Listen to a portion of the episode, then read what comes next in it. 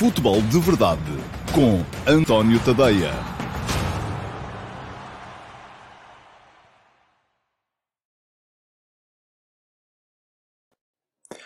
Então, olá, muito bom dia a todos e sejam muito bem-vindos a mais uma edição do Futebol de Verdade, a edição número 619 para segunda-feira, dia 25 de julho de 2022. Um, hoje com atenção especial uh, prestada aos testes. Sobretudo, eu sei, o Benfica também jogou na sexta-feira à tarde e não houve futebol de verdade desde então, uh, mas não me parece que tenha havido assim uma grandes novidades relativamente ao, ao, ao Benfica e, portanto, uh, nem o jogo foi de um grau de dificuldade uh, tão, tão elevado. Fica aqui o registro: o Benfica jogou, ganhou ao Girona, uh, mas vou prestar atenção, sobretudo, aos testes que foram o jogo do Futebol do Porto contra o Mónaco no sábado à noite, 2 a 1 para o Porto, e foi o jogo de apresentação do Futebol do Porto e a primeira vez que pudemos ver o Futebol do Porto versão 2022-23. Uh, e ainda o uh, teste, o segundo teste mais uh, sério, porque foi a segunda vez que o Sporting jogou com uma equipa mais aproximada daquela que será, com certeza, a sua equipa de base, que foi ontem no Troféu 5 Violinos, empate em casa no Estádio de Alvalade contra o Sevilha por 1 a 1. Portanto, vou mais daqui a bocado, quando chegarmos à fase do ataque organizado, que hoje vai ocupar grande parte daquilo que é o futebol de verdade, vou dedicar mais atenção a tentar desmontar estes dois uh, jogos. Uh, para já, uh, quero lembrar-vos, porque já não o faço há algum tempo, que o Futebol de Verdade está todos os dias, de segunda a sexta-feira, sempre ao meio-dia e meia, no meu canal de YouTube e que se ainda não seguem o canal, eu vou deixar aqui depois na gravação do programa uma, uh, um link para poderem inscrever-se no canal. Pagam zero bola, como dizia o outro, e um, ehm, se clicarem em cima do sino e ativarem as notificações, são avisados sempre que o programa começa em direto. É um programa que é para falar de futebol, fala aqui de política também, uh, mas uh, não, não, não é um programa destinado a discutir uh, aquilo que de mais baixo há neste momento à volta do futebol. Quero desejar desde já bom dia a quem por cá está e já comentou, Rodrigo Almeida, o João Morgado Ferreira, o Josias Martins Cardoso, o André Passos, o Francisco Correia, o Amadou Jaló, o César Gonçalves, o Luís Mendes, o Gonçalo Dias, o Pedro Santos, o Carlos Pinto, o Flávio Almeida, o Kaulitovski, a Daniela Teixeira, o João Ferreira, o Ferros Wolfi, o uh, David Silva, o Mani Calavera, o Jason Lima, o André Barbosa, o Sandro Castanho, o Rui Soares, o Rui Martins, olá a todos. Uh, e o Kaulitovski uh, deixou já aqui um superchat e diz que está ansioso pelas novidades em relação ao Super. Pois muito bem, vou começar por aí. Refleti durante o fim de semana, um, porque o YouTube tem esta uh, possibilidade, e agradeço ao Kaulitovski pelo contributo neste superchat, 1,99€. Um, mas o YouTube tem esta possibilidade. Se vocês querem estar aí desse lado e querem apoiar a continuação do Futebol de Verdade, que é um projeto absolutamente gratuito, mas que leva naturalmente tempo de trabalho, uh, podem uh, utilizar esta e não querem ao mesmo tempo ser subscritores do meu Substack e vou Uh, colocar aqui a passar em rodapé o endereço para poderem aceder ao meu Substack, tadeia.substack.com, e peço desculpa, não está ainda a contar a meia hora do programa, portanto isto é de borla, não, não, não, não, não conta. Uh, mas ia dizer que uh, no YouTube há essa possibilidade, há a possibilidade de, através do Superchat, um, contribuírem para que o programa possa continuar.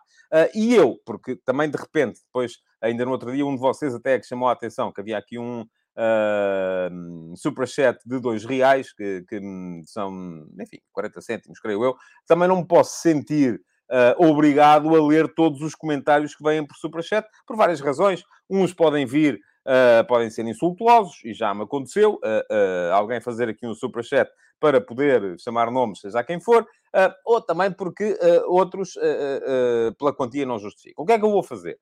Todos os dias no final do programa, vou abrir aqui, já depois da buzina, vou abrir aqui um pequeno espaço em que escolho uma das perguntas ou um dos comentários uh, que for feito com Superchat para uh, divulgar no Futebol de Verdade. Vai acontecer. Se não houver nenhum, não faço nenhum. Se houver um, é esse que entra, a não ser que seja de facto insultuoso. Uh, se houver mais do que um, escolho um, porque também não, não há tempo para estarmos, a não ser que haja dois particularmente interessantes. E aí lá, lá chegarei. Bom, Antes de entrar nos temas do dia e na pergunta do dia, que é assim que começa sempre o futebol de verdade, quero também uh, lembrar-vos relativamente ao meu Substack. E vou deixar aqui também o link na gravação, tadeia.substack.com.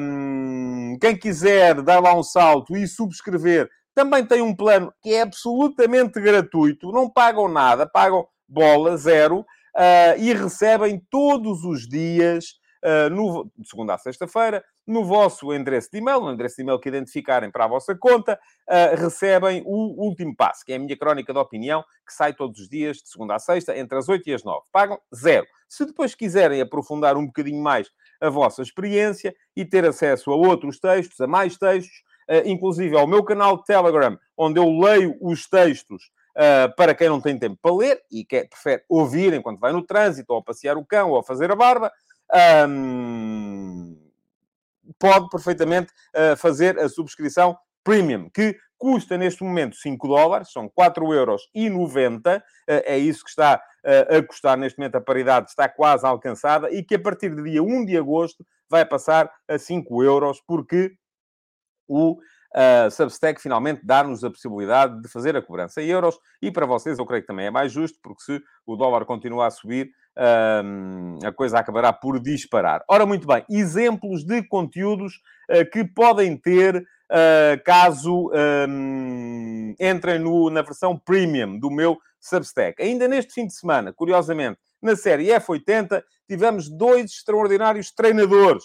Mas aquilo ali, atenção, é para contar a história deles enquanto jogadores. Passou por lá o Jaime Pacheco e vai uh, estar aqui também o link, a, a, história do Jaime Pacheco enquanto jogador, e houve logo quem protestasse, porque eu estava com azia, porque o Boa Vista tinha ganho o campeonato com ele a treinador, e por isso não estava a falar ali do treinador. Não, o F80 é para falar de jogadores. Depois, se eles tiverem dado grande treinador, no final está lá essa referência, mas ali o que está é a história do Jaime Pacheco enquanto uh, jogador, enquanto futebolista, e foi dos bons. Uh, por outro lado, ontem uh, quem fez anos e passou no F80, e vai ficar aqui também o link, já estamos com quatro, só posso meter cinco. Uh, foi o Jorge Jesus, um, que foi, uh, foi, foi futebolista também, antes de ser treinador, e curiosamente foi como futebolista exatamente o inverso daquilo que foi como treinador. É, como futebolista começou por cima, júnior do Sporting, e depois veio por aí abaixo a jogar em clubes de dimensão menor. Como treinador começou em clubes de dimensão menor e depois foi por aí acima até chegar ao Benfica, ao Sporting, ao Flamengo, clubes de dimensão maior. Bom, uh, estão lá os dois. Uh, para quem quiser ler, tem que ser é, uh, subscritores premium do meu Substack. Uh, e uh, desculpem lá, já vou com 8 minutos de programa e ainda estou a falar disto, mas uma vez por semana, pelo menos tem que ser, para quem não sabe ficar a saber. Uh, além disso, tem acesso ao Telegram, onde eu leio os textos, para quem não quer perder tempo a ler, ou não tem tempo para perder para ler, e a partir do início do campeonato vão ter acesso também ao meu uh, servidor de Discord. E o meu servidor de Discord vai ser para nós conversarmos todos uns com os outros, uh, pelo menos uma vez por semana, se calhar mais vezes, vamos ver, depende também do tempo que eu for tendo, uh, sobre futebol. E aí sim uh, podemos debater e podemos estar todos uh, na mesma página. Já sabem, está tudo dito. Vou pôr o relógio a funcionar apenas agora. A partir de agora, já sabem, é meia hora de programa e quando acabar a meia hora, toca a buzina e temos todos que ir uh, tratar do almoço. Muito bem. Uh, vamos começar então com a pergunta do dia de hoje. Já sabem, querem ser, ter a pergunta do dia, o que é que têm que fazer? É uh, vão ao, à gravação do programa, portanto, quando o programa acabar, ele fica disponível para quem quiser ver no YouTube. Vão lá à gravação, deixam a pergunta, se calhar até perguntas que vocês fizeram em direto no programa e às quais eu não respondi, porque não consigo estar a responder a tudo, senão o programa não avança, e uh, deixem lá na, uh, nas caixas de comentários essa pergunta. Eu depois vou ver as perguntas todas e escolho a melhor ou aquela que eu acho que deve ser respondida no programa do dia seguinte e uh, isso aconteceu precisamente no programa de sexta-feira. A pergunta que eu selecionei como pergunta do dia vem da Moreira Productions. Uh, portanto, eu calculo que seja o seu Moreira, que tem uma empresa e o YouTube é da empresa. Mas uh, vamos lá ver. Pergunta. Hoje em dia, muitos dos treinadores que passam pelos clubes de média alta em Portugal vêm-se obrigados a emigrar.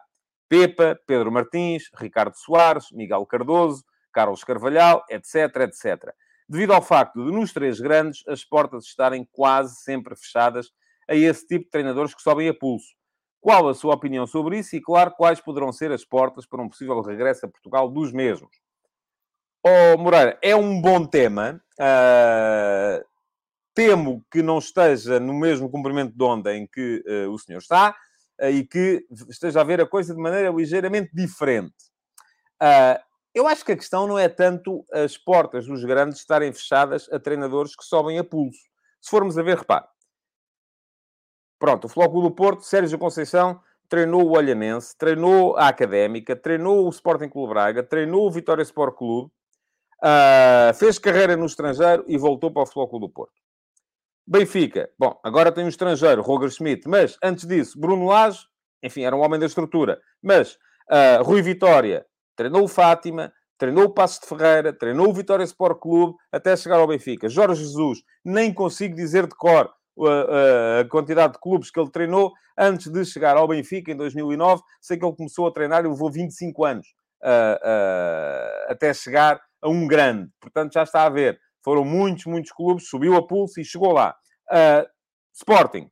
Neste momento, o Ruben Amorim, enfim, é um bocado um uh, fenómeno precoce, uh, mas trabalhou no Braga antes de chegar ao Sporting. Mas antes disso, um, esteve lá o, o, o, Silas, que também tem carreira numa série de clubes de dimensão menor, o José Peseiro, que também tem carreira numa série de clubes de dimensão menor, enfim, o Marcelo Cáceres veio do estrangeiro, o, o, o, o, o Paulo Bento era um homem de estrutura, isto para falar apenas dos mais emblemáticos dos últimos anos, mas teve lá o Paulo Sérgio, que também uh, subiu a pulso. Portanto, a, a, questão, eles vão subindo. Agora, a grande questão também é isto que me diz aqui o uh, João Ferreira.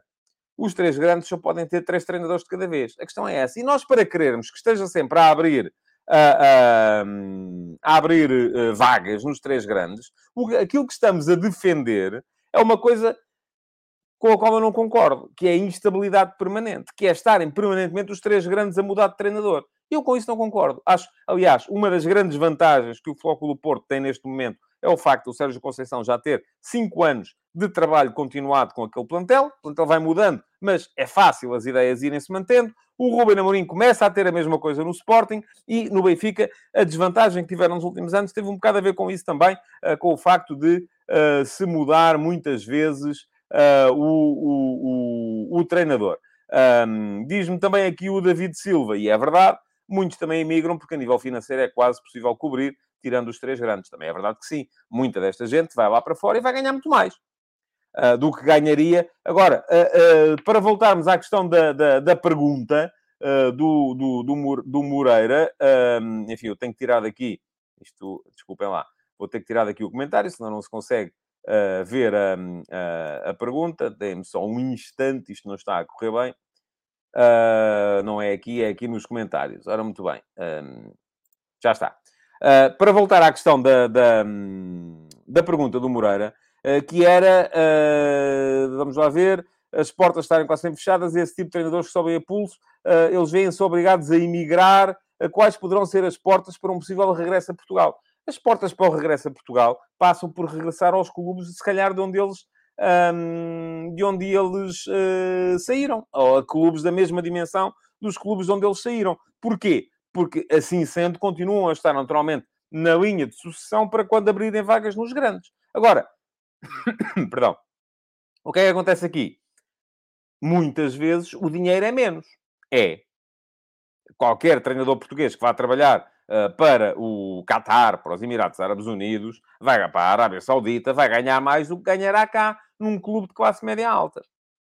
Uh, aí eles é que têm que fazer as escolhas de carreira. O que não pode acontecer é, de repente, só porque aparece um treinador que faz um bom trabalho, temos que decretar que aqueles que estão nos grandes têm que ir embora para ele poder entrar. Não. O que podemos fazer é outra coisa. E eu espero que o futebol português consiga evoluir para aí, um, embora não esteja muito otimista a esse, a, a, a, a, em relação a isso, é equilibrarmos mais a distribuição da receita do futebol em Portugal, de modo a que os clubes de uh, média dimensão possam, de classe média alta, possam pagar salários que sejam competitivos com o, esses clubes, ou pelo menos não sejam tão diferentes assim.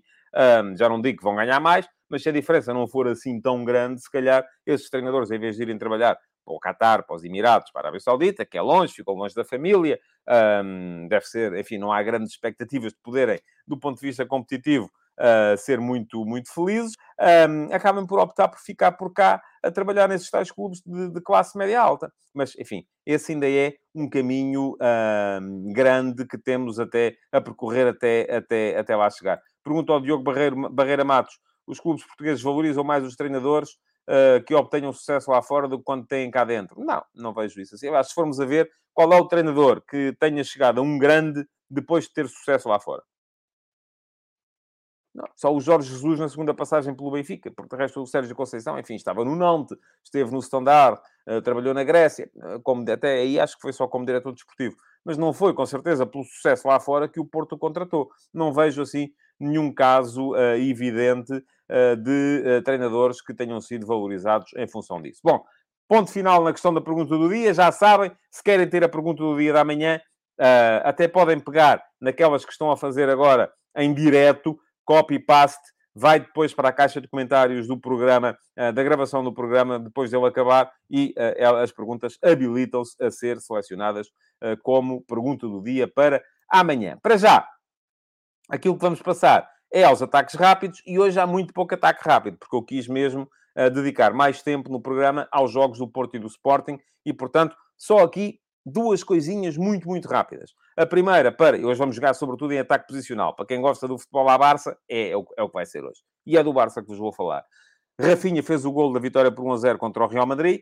Uh, eu não vi o jogo, uh, não tive essa, essa possibilidade. Uh, houve muito futebol para ver, ainda assim, de futebol nacional. Um, portanto, a, a, única coisa que fiz foi olhar para os 11 e ver que o, o Real Madrid ainda assim uh, esteve um bocadinho, uh, um bocadinho mais longe daquilo que se espera venha a ser a estrutura da equipa, sobretudo do ponto de vista ofensivo, do que esteve o Barça, que já teve no 11 o Lewandowski, o Rafinha, uh, também estava o Ansu Fati, uh, e pelo menos no ataque aquilo era um Barça já uh, próximo daquilo que se calhar pode vir a ser, embora eu acho que melhor ou pior, Dembélé vai acabar por jogar também. Enfim, vamos a ver, muita expectativa. Para já, o primeiro grande duelo favorável ao Barça, ainda por cima com um jogador que já passou pelo futebol português, Rafinha, que jogou no Vitória e jogou no Sporting, a fazer o gol da vitória. Depois, segunda questão dos ataques rápidos, para vos falar da uh, situação de Pizzi, que parece que está resolvida, vai mesmo uh, para, os, uh, para o Golfo Pérsico.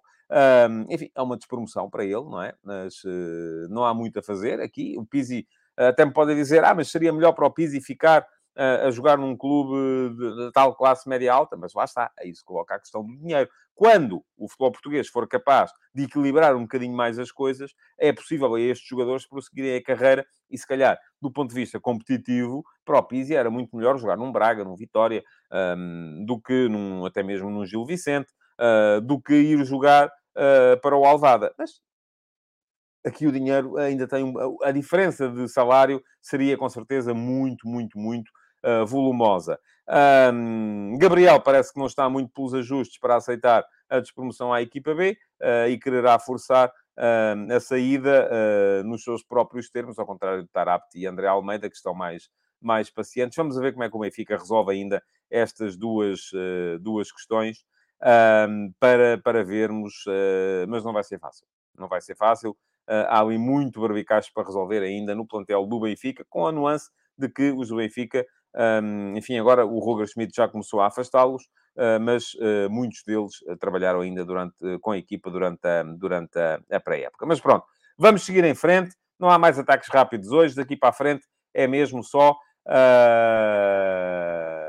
ataque organizado. Vamos lá? Vamos a isso. Dois jogos para analisar. Temos então o jogo do Flóculo Porto com o Mónaco e o jogo do Sporting com o uh, Sevilha. E temos quase uh, eh, 20 minutos, portanto, 10 minutinhos para cada jogo. Nada mal, hein? Podem perguntar, uh, porque eu vamos começar por falar do, um, do, do, do do Porto Mónaco, porque foi primeiro. Portanto, se querem de facto Uh, que eu leio os vossos comentários, não me comecem a perguntar agora sobre o Sporting, porque quando for falar do Sporting já, uh, já não consigo chegar, quer dizer, consegui, conseguia, mas tinha que parar o programa e lá atrás Portanto, vamos começar por falar do Porto.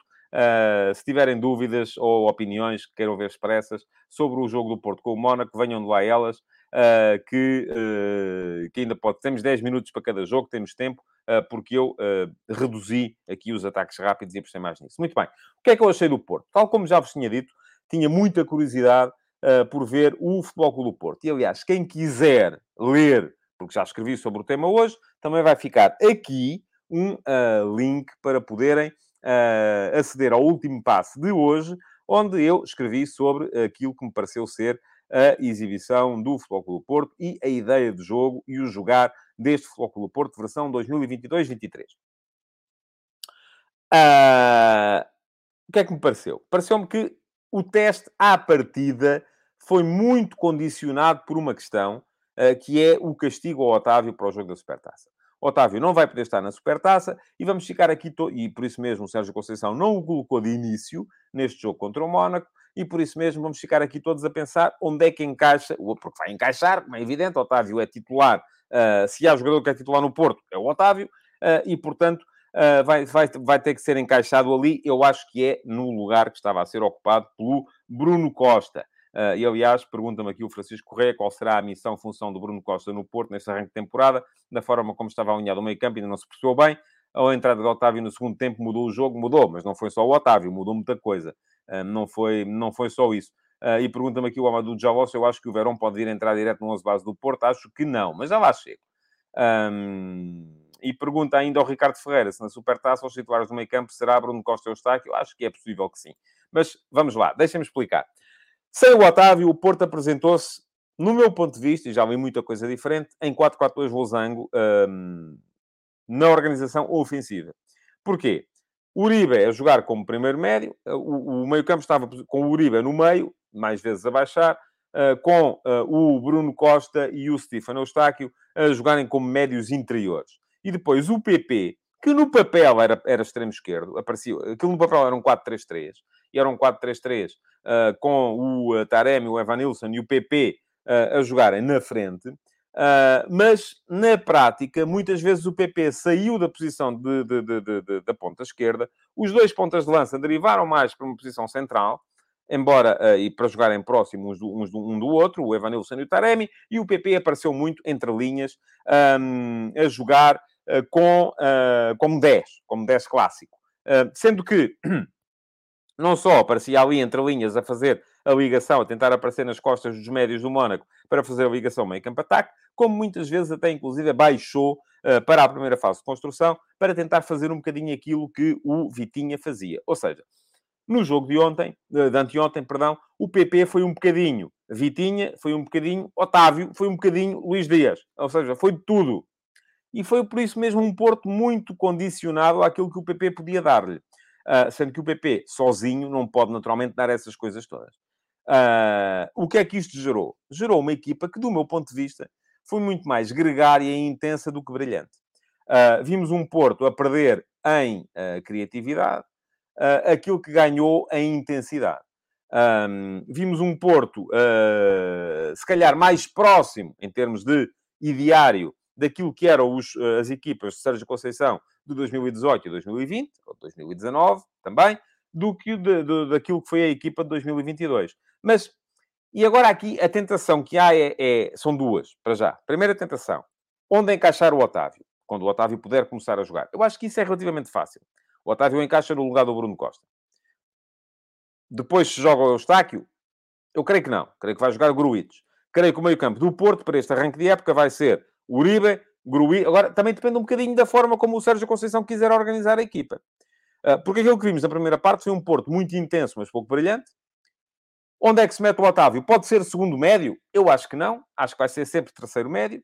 Uh, seja no 4-4-2 Losango, aí se fará um bocadinho aquilo que fez ontem o, o Bruno Costa, a partir da direita. Uh, mas é importante ter o Otávio a juntar-se aos dois médios uh, para ganhar capacidade de luta no meio campo como é importante ter o Otávio a jogar um bocadinho mais baixo no campo para conseguir meter em campo os espaços de ruptura, que são uma, da sua, uh, uma das suas imagens de marca.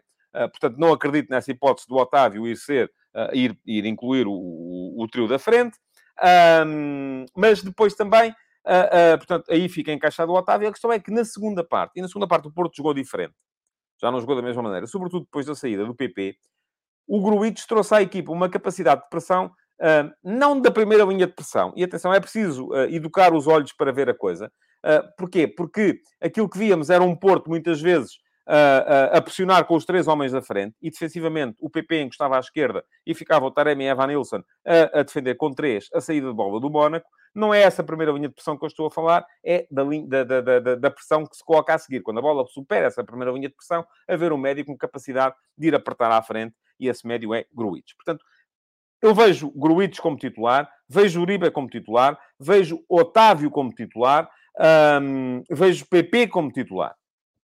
Uh, e isto dá para o Porto se organizar tanto em 4-4-2 uh, losango, Uribe atrás ou Gruitch. E com, eh, eles podem fazer as duas posições. Embora eu acho que o Porto ganha mais a ter Uribe como 6 e o Gruitch como 8. Uribe é atrás, Gruitch na meia esquerda, Otávio na meia direita, PP como 10. Ou então mesmo em 4-3-3, que era aquele misto 4-3-3, 4-4-2 clássico, uh, que o Porto usou muito durante o ano passado. Uribe e Gruitch a par. E aqui não há 6 nem 8, são dois médios a par. Otávio a partir da meia-direita, mas a vir frequentemente para o meio, para fazer terceiro médio, permitindo que um dos avançados caia nas alas. E o PP a jogar mais sobre a esquerda, posição na qual, inclusive, poderá vir entrando de vez em quando o Verón, que também pode entrar nos dois da frente. Uh, e diz-me aqui o Francisco, creio que o Porto joga em 4-4-2 no início da época, ter o Otávio e PP nas aulas, com Gruitch, Eustáquio e Uribe no meio, isso já são muitos, né? Aí já são cinco médios, já não são quatro. Portanto, um desses teria sempre que, hum, que sair. Uh, diz o Luís Mendes, Gruitch traz mais músculo, mas sem Otávio falta capacidade criativa e organizativa. E a questão é que... Uh, perdão.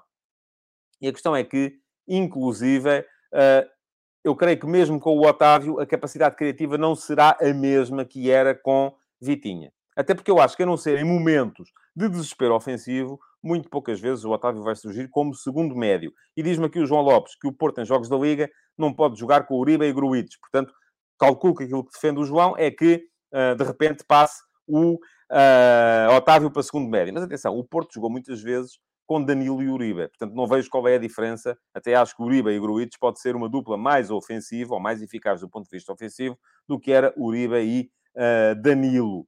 Um, diz o Tiago Ferreira, para mim era Gruitch e Uribe em duplo pivô, Otávio a 8-10 como titulares ao longo da época, e acho que vai acontecer muitas vezes. Agora, eu acho que o Porto tem esta capacidade, eu acho que são os 5 anos de trabalho do Sérgio Conceição. A equipa já conhece o jogar, já conhece as ideias, já é capaz de se organizar e, por isso mesmo, já tem essa possibilidade de variar uh, em termos de, de, de, de, sistema tático. Acho que vamos ver muitas vezes o Porto em 4-3-3, vamos ver muitas vezes o Porto em 4-4-2 mais clássico, vamos ver muitas vezes o Porto em 4-4-2 losango. E tem jogadores para poder ir preenchendo, porque há ali jogadores que podem ocupar qualquer dessas, uh, dessas posições. Uh, Pergunta-me o Gonçalo Dias qual acha que será o papel do Galeno neste logo do Porto? Acho o Galeno muito fraco do ponto de vista técnico e de controle de bola. Acho que vai ser sempre uma arma para sair do banco. Acho difícil o Galeno ser uh, titular na, na, nesta, nesta época. E pergunta-me o David Silva se eu acho que o Porto ainda vai ao mercado por um médio. Eu acho que é muito difícil encontrar um médio que faça aquilo que fazia o Vitinha com o orçamento disponível. Mas, enfim, eles até podem querer ir. Isso aí depende também dos, das, das motivações que tem uh, a SAD em termos de gestão, e essas eu não sei, não sei como é que elas estão, não é? Portanto, se era para ir buscar um médio criativo, enfim, mais valia ter ficado com um dos dois, com o Fábio Vieira ou com o Vitinha. Diz também o Mário Castro, o Porto tem de contratar um médio criativo, senão não sei. E diz o João Lopes, acima de tudo, fica um claro decréscimo de qualidade de uma época para outra, é preciso mais. João, se eu estivesse a dizer isso, você já estava aqui a dizer que, que, que eu sou anti isto e anti aquilo, mas concordo consigo. Acho que há uma quebra em termos de criatividade, mas isto não quer dizer que a equipa não possa ser eficaz a jogar de outra forma. Agora, não vai conseguir jogar como jogava do ano passado, não vai ter a possibilidade de meter variabilidade uh, uh, que tinha no, no, no, ano passado, porque o, o Vitinho era um jogador que muitas vezes resolvia esse tipo de problemas. E pronto, vamos passar então para o outro jogo, uh, o jogo de ontem, e já me está aqui o Ricardo Ferreira a perguntar sobre a Supertaça. Uh, vamos com calma. Supertaça é sábado. Temos tempo antes de lá chegar. Diz-me ainda o Tiago Ferreira. Eu acho que este ano o PP vai fazer de Otávio, o Otávio vai fazer de Vitinha. Uh, são jogadores muito diferentes, Tiago. Mas muito diferentes mesmo. O PP, apesar de dar aquele ar de ser um jogador esforçado, não é um jogador tão competente do ponto de vista defensivo como é o Otávio. O Otávio, apesar de ser um jogador capaz de meter... Enfim, pode jogar como segundo médio. Pode, sem dúvida nenhuma Uh, acredito mais nisso do que no contrário, uh, do que no, no, no, PP a fazer de, de, de, de Otávio. Uh, mas acho que vai haver mais, mais alterações, inclusive alterações ao nível da forma de jogar da, da, da equipa. E pronto, vamos passar então para o jogo de ontem. Para o, e agora sim, se quiserem falar sobre o Sporting, disparem. E o David Rocha já tem aqui uma, uma, uma, pergunta: como deverá jogar o Sporting em meio campo sem o Gar? Tem Morita Mateus, Mateus Pote ou outra solução? Uh, eu diria Morita Mateus. Uh, mas já lá vou. E amanhã fica desde já, a não ser que aconteça aqui alguma coisa de extraordinário, amanhã no último passe, subscrevam o Substack. Deem lá um salto, subscrevam, porque, aliás, eu tirei daqui isto há bocado sem querer, mas amanhã no último passo vou escrever sobre a questão Pedro Gonçalves, porque já tenho aqui umas ideias a esse respeito e não as vou ainda, não vou ainda falar sobre elas aqui, mas amanhã no último passo vou escrever sobre isso, uh, porque de repente Pedro Gonçalves, e de facto melhorou muito de rendimento quando passou do trio de ataque para a dupla de meio campo uh, no jogo contra o uh, Sevilha. e isto leva logo as pessoas muitas vezes a tirar conclusões precipitadas, a dizer é ali é que ele tem que jogar. Eu não tenho nada a certeza disso, mas amanhã vou, vou escrever sobre o, uh, sobre o tema. Bom, vamos lá. O jogo do Sporting. Muitas dificuldades do Sporting no início do jogo. O Sporting, na primeira, na primeira parte, levou um chocolate do Sevilha, como uh, eu não via ninguém dar ao Sporting há muito tempo. Lembra-se daquele jogo com o Ajax, que foi 5 a 1? Eu acho que o Ajax não foi tão superior ao Sporting na primeira parte como foi o Sevilha no jogo de ontem. O Sporting até à meia hora não jogou. E não jogou porquê? Eh, porque eu acho que há, uh, neste momento, uma hum, incapacidade, aquilo que o Porto faz muito bem, que é ter a capacidade para poder uh, variar, o Sporting não consegue variar. O Sporting está formatado para uma forma de jogar, aperfeiçoa bastante, mas quando o adversário lhe coloca condicionantes táticas, o Sporting não tem capacidade durante o jogo para poder variar ali qualquer coisa que permita descalçar a bota. E foi isso que aconteceu ontem. Se vocês repararam, bom, além de que o Sevilha é uma equipa extraordinária, não tenho dúvidas nenhumas disso. Tinham ontem a jogar o 11 inicial, é um 11 que lutaria para ser campeão em Portugal e com favoritismo. Uh, mas um, o Sevilha ontem, e é uma equipa de, que joga de pé para pé, que vai trocando a bola, encontra sempre linhas de passe, fazia saída de bola a 4. Fazia saída de bola com os dois laterais baixos e com os dois centrais interiores. Uh, e isto fazia o quê? Criava ao Sporting um problema, porque o Sporting pressiona com três. E é sempre assim que faz. Os três da frente do Sporting vão pressionar a saída de bola do adversário. Se o adversário faz saída a três, isto funciona às mil maravilhas. Se o adversário faz saída a quatro, uh, pode criar ali alguma dificuldade interior, à ligação interior, mas para de criar a partir do momento em que o Sevilha sai pelas aulas porque baixa os laterais. Quando os laterais baixavam, os dois alas do Sporting encostavam. E isto o que é que provocava a seguir? Provocava que o Sevilha, com três médios, Rakitic, Fernando e Oliver, uh, estava a criar uma dificuldade incomensurável aos dois médios do Sporting, sobretudo enquanto os dois médios do Sporting era só um, porque o Ugarte estava a jogar diminuído. Quando o Ugarte saiu e entrou o, o, o, o, Morita, seja porque o Sevilha, que tem menos uma semana de preparação, também já estava a, a, acusar alguma dificuldade do ponto de vista físico, seja porque o Sporting passou a ter, de facto, dois médios a jogar e não apenas um e meio, um, aqui, o, o, Sporting começou a equilibrar o jogo. A diferença, e, e, e, e diz-me aqui o Rodrigo Almeida, o que acha que mudou ontem, então, na segunda parte, foi a colocação do pote no meio campo ou outro aspecto? Houve muitos aspectos. Não há um aspecto que explique. Aliás, aquilo que estou a dizer, o Sporting, a partir da meia hora, já conseguiu equilibrar o jogo. Houve ali uma série de aspectos. Aspecto, primeiro aspecto, entrada de Morita. Foi importante. Segundo aspecto, déficit físico da equipa do Sevilha nos últimos 15 minutos da primeira parte. Creio que também terá sido importante, sobretudo na criação de linhas de passe. Que era aí, e vocês dizem, ah, mas como é que é possível ao fim de meia hora? É, o jogador, quanto mais cansado está, menos corre sem bola. E se corre menos sem bola, cria menos linhas de passe. Cria menos linhas de passe, cria menos dificuldade ao adversário. E a partir da meia hora o Sevilha já estava fatigado. Terceiro aspecto, na segunda parte, o Sevilha estava a jogar com um 11 alternativo. Não é a mesma coisa. E é isso que diz aqui o Josias Martins Cardoso. O que mudou foram as muitas substituições do Sevilha. Foi. Foi também isso, como é evidente. É diferente jogar contra o 11 titular ou jogar contra um 11 em que já havia seis ou sete alterações uh, feitas a partir do intervalo. Ainda assim, o que é que deu para ver do Sporting ontem? Uh, eu acho que houve jogadores a bom nível. Acho que o Maurito entrou muito bem. O Maurito é um jogador que uh, define a pressão no Sporting, como eu acho que mais nenhum, enfim, define como o Ugarte, sim. Eu já disse aqui várias vezes, estou convencido que o Sporting não vai jogar com um 6 e um 8, vai jogar com dois médios a par este ano. Não vai haver aquela questão. Aliás, já era muito isso, foi muito isso que causou o, o, a perda de influência do João Palhinha e a uh, o aumento de influência do Ugarte a partir de determinada altura da época passada, porque o meio campo passou a jogar a dois e não a um mais um.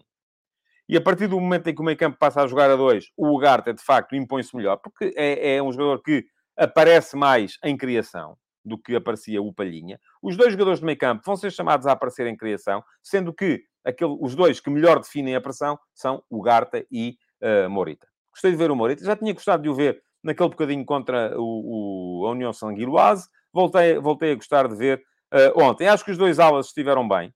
Creio que o Sporting vai ter que encontrar uma posição para o Nuno Santos. E isto é bom. O Nuno Santos é um jogador que faz falta a esta equipa do Sporting. Mete intensidade, mete velocidade, mete largura, mete profundidade quando é caso para isso. Entende-se muito bem com o uh, Mateus Reis quando ele joga como central pela esquerda. Agora, isto pode, de facto, para o Sporting criar ali uma questão que é, ok, então Uh, se o Mateus Reis é central pela esquerda, onde é que joga o Inácio? Ah, joga à direita. Está bem. Então, se o Inácio é central à direita, onde é que joga o Santos Justo? Vamos a ver. Uh, o Santos Justo ainda tem que mostrar ainda alguma coisa uh, relativamente a essa, a essa, até porque para já continua lesionado. Portanto, não para ver ainda.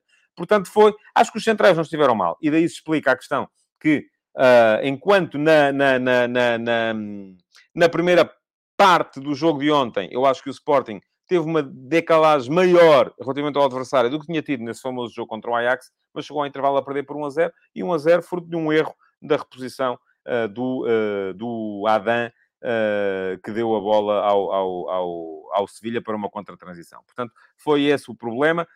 na segunda parte, Sporting muito melhor, contra a segunda linha do Sevilha, é verdade que sim. Pedro Gonçalves muito bem a jogar a médio, sem dúvida nenhuma.